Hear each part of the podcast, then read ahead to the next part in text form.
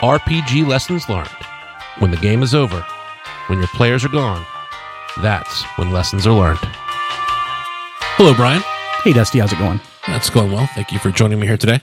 Uh, thank you for being here today You know, in the podcast studio extraordinaire that we have here. it is good to be here in RFC Studios. Yes, it is. Okay, so today, calling an audible, changing things up. Uh, last episode, we talked about a game that I have some serious regrets about, the Redbox game, and, and, and some of the pre-game, post-game stuff that surrounded it. I actually want to talk about one of my favorite games I've ever run. So I I think it's good to alternate. First episode was about a great game.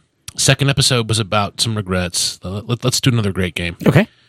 Do you remember the Prison Break game? That actually wasn't that long ago. No, it wasn't. We've been talking about doing a prison break for the longest time, and in the last uh, last uh, podcast, we were talking about an instance when uh, we wiped, but uh, we weren't killed. We were imprisoned because you know we were valuable prisoners. Yes. trying to remember exactly how this came about. Oh, I remember. So the game that preceded the prison break game was yeah, you were taken prisoner by by by the folks in this town. And before the prison break game, they actually put you down in, in a dungeon under Winterhaven. And I did that. It was my first ever geomorphic dungeon. So a geomorphic dungeon is where you can lay down the sections of dungeon in almost any order and it still makes sense. So I had these eight by eight sections of dungeon. I actually used the tiles from the Dungeon Command series. And I, I had index cards that went with each tile to tell me which monsters were there. And the idea was that once you got into the tunnels underneath the city, that I would, or caverns, that I would lay down these tiles and you would have these encounters in this different order that you would randomly choose. Um, and that was a fun game. We'll talk about that game later. But you guys wiped on that game. Yeah, So I don't remember why or how, but we wiped. Drow. You were fighting Drow, and I played the Drow rather mercilessly, Yeah, and they wiped you pretty handily. So, in wiping, that's when I said, okay, it's time for a prison break game. So, this was all fifth edition, by the way. It wasn't that long ago. Um, I was still new to DMing fifth edition, and I decided to do something I had never done before, which was play Theater of the Mind. which is basically the way that we have played almost exclusively since then. Only recently have we gone back to minis. yeah, my first theater of the mind experience was phenomenal, and and that was this game. And I had been listening to several excellent podcasts, and I'll do some name dropping because um, I, I learned a lot from them, and, and they they owe or they they they are owed that mention.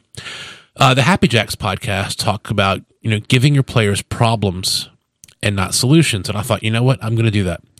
So I came up with a scenario where you guys were in a cavern. Um, this drow wizard had had merged stalagmites and stalactites into these stonework prison bars.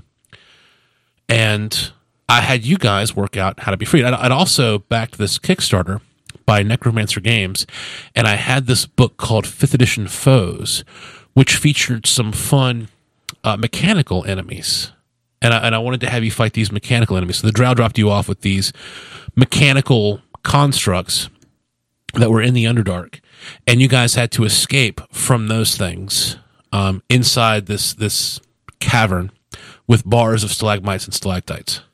Yeah, um, hope, hopefully I'm not getting too far ahead, but I remember it took forever, forever, at least 30 minutes of just experimentation and figuring out how to get through those stalactites and stalagmites. It did, yeah, and, and I think you finally went up on a social solution. You you got the guards to come Yes. in and check on you, and you disabled the guards, and you were able to get out through the opening the guards had made. Yeah, we tried to actually physically disrupt them, break them, do whatever, and just nothing worked. Yeah, and it might sound to the audience like like, and you know what? Maybe I should ask you, Brian. Did that thirty minutes feel like you guys were stalled and it was annoying, or No. did you find it fun? It was fun. Yeah. It was definitely fun. I thought it was fun too. And the reason it was fun is it wasn't just 30 minutes of, of nothing. It wasn't 30 minutes of us staring at each other, you know, trying checks that didn't work. It was 30 minutes of, ooh, can I try this? Yes. And I'm like, absolutely, you can try that. Give me this roll. And they were all reasonable rolls with reasonable DCs. And I was actually running basically skill challenges in fifth edition. You, you got to get the string of rolls right. And if a string of rolls would go, go awry, and, and they did, you'd have to do some rolls to recover it. So you guys were trying to break some bars, and some guards noticed, and okay, we'll we'll roll to make the guard go away, and and it's quite a bit of that. And Mike, you, Chris, um, I think Jason was. J- did Jason play that game? I don't think so. There was no grappling. Got it. Yeah, no, uh, you're right. the The geomorphic dungeon was Jason's last game with us. Um, we'll, we'll get into that lesson learned in another episode, but um, you guys tried a lot of different stuff and finally hit on a solution. And I remember you guys were trying stuff and it didn't work, but oh, you recovered and it was really high drama. Yeah. Emotions were moving back and forth, and then finally you get out into the tunnel and you guys were elated. Yes, and we, I, if I remember right, we were just we were trying to figure out. Okay, we're out. What do we do now? Yeah. Uh, you you mentioned uh, a lot of um, skills, so, so I think this was the first game when I actually remember doing like a group stealth check. Yeah, it was. That was a new fifth edition mechanic.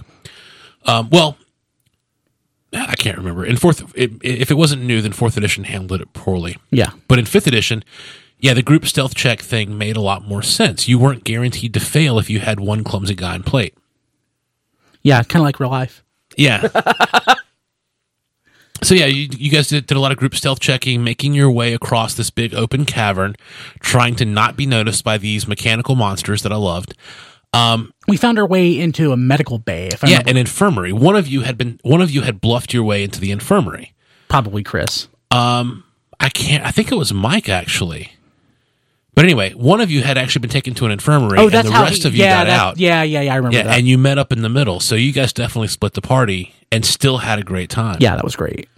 But here's this game, and, and let me do kind of step back and do the setup. Where I, I set it up, I set up you know the bars, I set up the mechanical monsters, I set up what what they saw beyond the cave. Every time they asked questions, I answered the questions. In some cases, I didn't have the answers prepared. In, in some, I- I knew the monsters, I had bookmarked the monsters, I knew the situation, I had generally sketched the cavern that they were in. I, I didn't share that sketch with them until they asked, but I generally knew what I was going for. But when specific questions were asked, I made it up, and I tried to make it really transparent. I tried to make it as if, oh, yeah, I know the answer to that. Here's the answer to that. Yeah, I mean, you have to though think on your feet a lot. So I think that's a skill that you have honed since you've been DMing. So, did you pick up on the fact that I was totes making it up? No, Okay, good. So, all that setup, all, all, all that back and forth, all that byplay. This is one of the first sessions where we had a ton of really critical thinking, role play type stuff. And I remember, I, I do remember this, Brian, to get things going and to get you guys really into the game, is I, I made this metagame statement. And I said, hey, I don't have a solution in mind. There's no one solution. Here's the situation. However you solve it is cool with me. And that, and, and I said that very early on. Like I think, I think even before, maybe you guys floundered for like a minute, and I broke in with that to say, hey, there's not one solution that you're looking for. And once I did that, boom, you guys were freed up and you were off and running.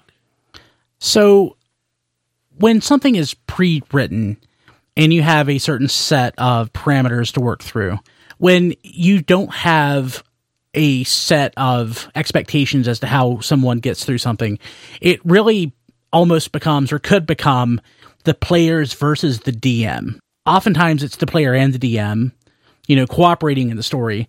But some DMs may try to attack this as, oh well, this is this is me and this is how I'm going to stop them from succeeding. Which there's a part of that anyway, because I mean that that's the role of the DM is to uh, create the uh, characters that you battle. But I can really see, for lack of a better term, um, dick measuring uh, that some other uh, less fun DMs might get involved with in this type of uh, this type of scenario. No, you're you're right. I, I do think it's a fine line, and let me talk about that for a minute. So, you're right. If, if the DM is straight up like, "Ooh, that's clever," I didn't think of that, but I can't have the players know they're cleverer than me. So let me make this thing up about why it doesn't work. When I see that, it makes me cringe. Yeah, Having said that, I think there are DMs who who are really students of mythology and students of drama, and, and they want to throw three obstacles at you. And if you bypass an obstacle, they're going to Deus Ex Machina another one in there to Yeah. create that drama. And I think that can be okay. So sometimes when I see a DM throwing obstacles at players, if I sense that it's it's hey they're, they're trying to really enact the rule of three and, and make the situation a little more tense and introduce some drama, then fair enough. But if it's the straight up dick measuring to your point, the straight up oh I didn't think of that and I can't let them know that I didn't think of that, I must be smarter than them. Oh, cringe. Like I, I, I would think it would even be hard not to at least just get caught up in the competition of it. Yeah. I would have, I would have difficulty with that. Yeah, so you, you, you've got to enjoy losing to be a DM. You you have to you have to enjoy creating these characters, creating situations, and knowing that your players and know that your players are, are in all likelihood going to beat it. So Yeah. I, I, I could have, I could talk about how that compares to professional wrestling, but I'm probably not going to. I bet there are a lot of professional wrestling comparisons we can make. And, and Guarantee it. just to be clear to the audience, I'm not being ironic. I actually, I actually, I'm not anymore, but I was a big fan of, of professional wrestling, and I think there's a lot of drama and a lot of storytelling in that art form, and it, and it's a very well, when it's done well, it's an improv story You're exactly right. with, with a known ending, but it's an improv story when it's done well. Yeah, exactly right. So same thing here. Uh, only you take away the known ending, like like none of it's known. Well, but they're still winners and they're losers. Yep. So And the goal is for for everyone to come out, even the DM, a better player at the end. agree. Yeah. So in this game, Mike pretends to be sick. He's taken by the guards to the infirmary. Um, you guys manage to trick another guard to come in, and, and you disable him, and you guys get out into the main cavern. You're- you're sneaking your way across. Do you remember the, the the only combat encounter that you guys had that whole adventure? Not really, because like you said, it was the only one. Yes. So on your way out, escaping from this oh, situation, Oh, yeah, yeah, yeah, yeah. Didn't we? We actually we engaged, but didn't we disengage? you engaged, but I, I gave you a very limited number of rounds before that thing called for help. And you, you, you skin of your teeth, honest to God, no fudging, no fudge dice rolls, no fudged hit points. You managed to take that thing out, and Ah. it was it was drama because for the first time I was playing up that that whole five e thing of, of damage resistance because these things were, me- were, mechanical. They were resistant to piercing, they were resistant to slashing, uh, which means I took half damage from those things. So these weren't very powerful monsters, but I was using those mechanics in fifth edition to make the fight a little more dramatic. Hey, your sword's not doing an awful lot of damage to this mechanical thing that you're fighting. Yeah, uh, and I guess to add to the drama again, to your point, that was when we were actually escaping.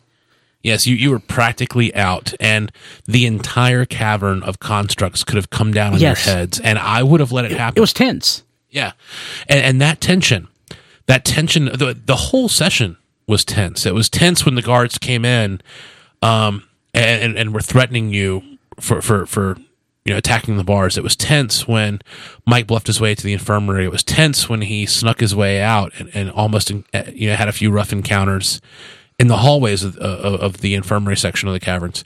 It was tense when you guys met back up because I think you almost attacked each other Yeah, and yeah. that was great. Um, it was great on your on you guys' part because you refused to metagame.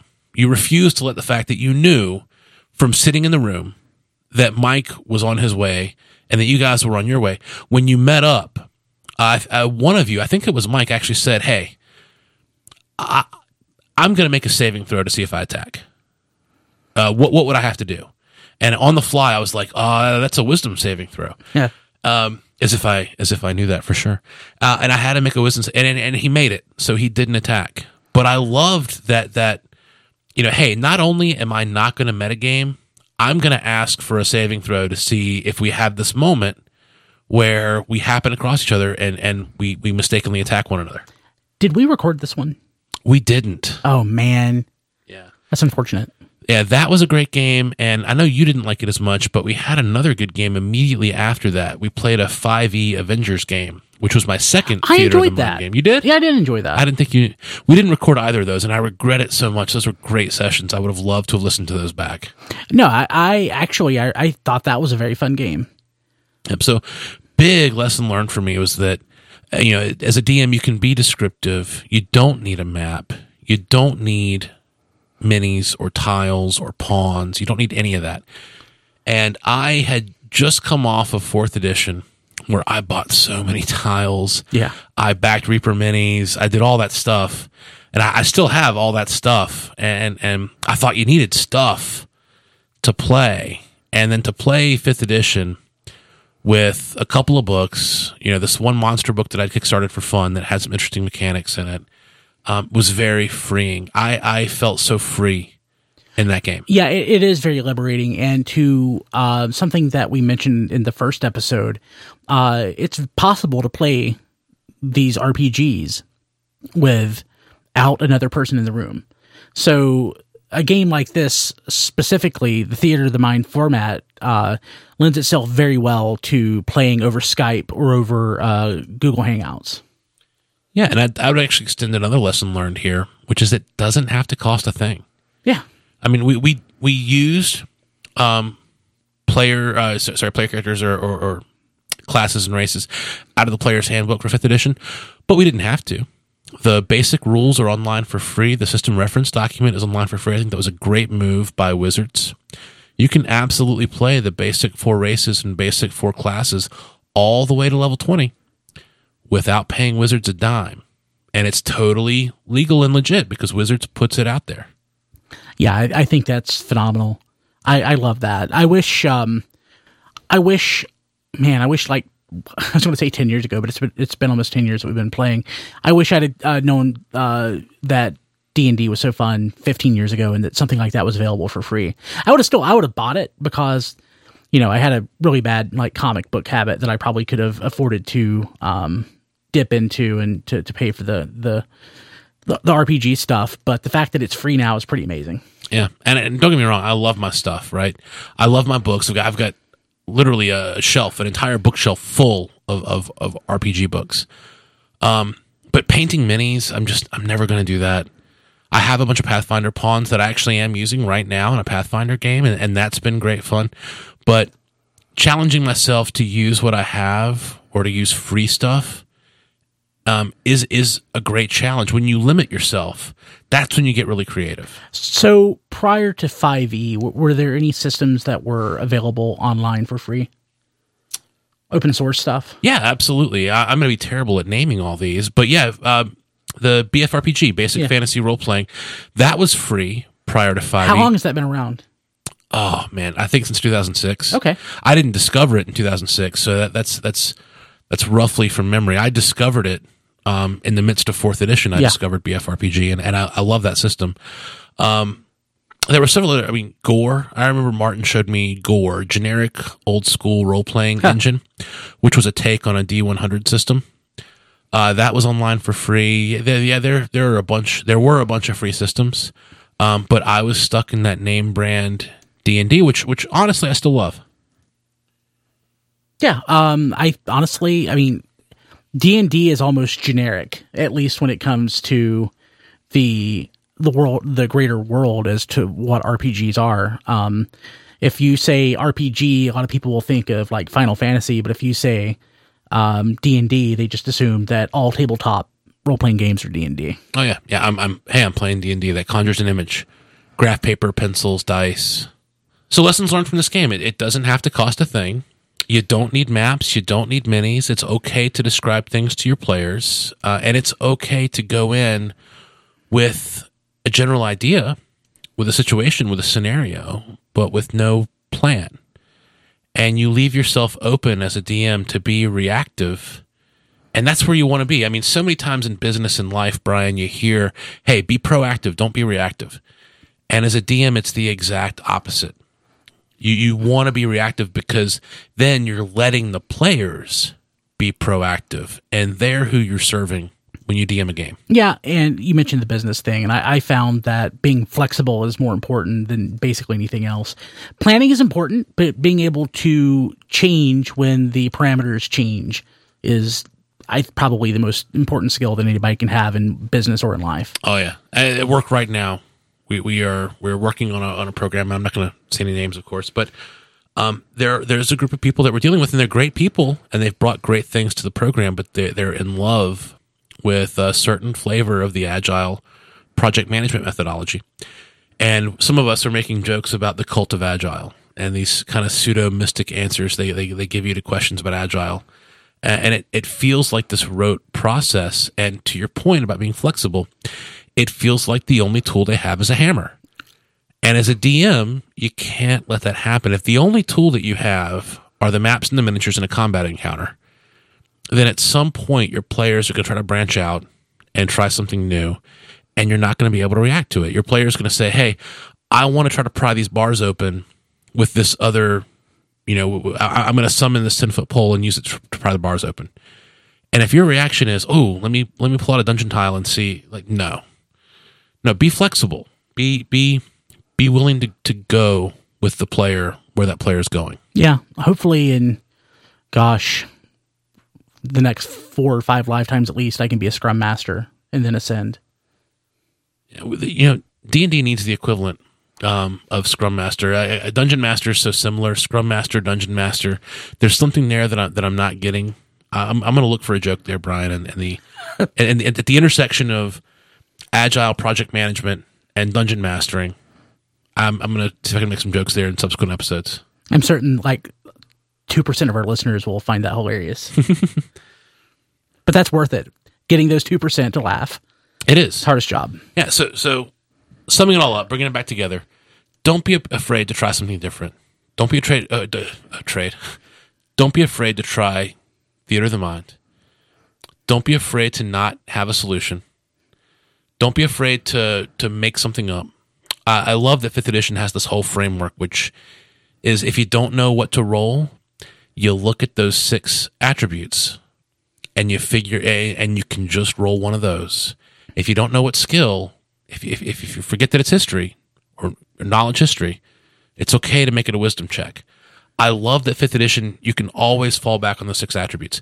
Figure out in the system that you're playing what it is that you can fall back on, learn that, know that, and improvise the rest. Yeah. And once you became really comfortable doing that, uh, our general enjoyment of the games just skyrocketed. All right, let's call it. Uh, good discussion of the Prison Break game. Awesome. Dusty and Brian signing off from the RFC studios. People call them postmortems, evaluations, appraisals, reviews, retrospectives. We call them lessons learned, and we're sharing ours with you.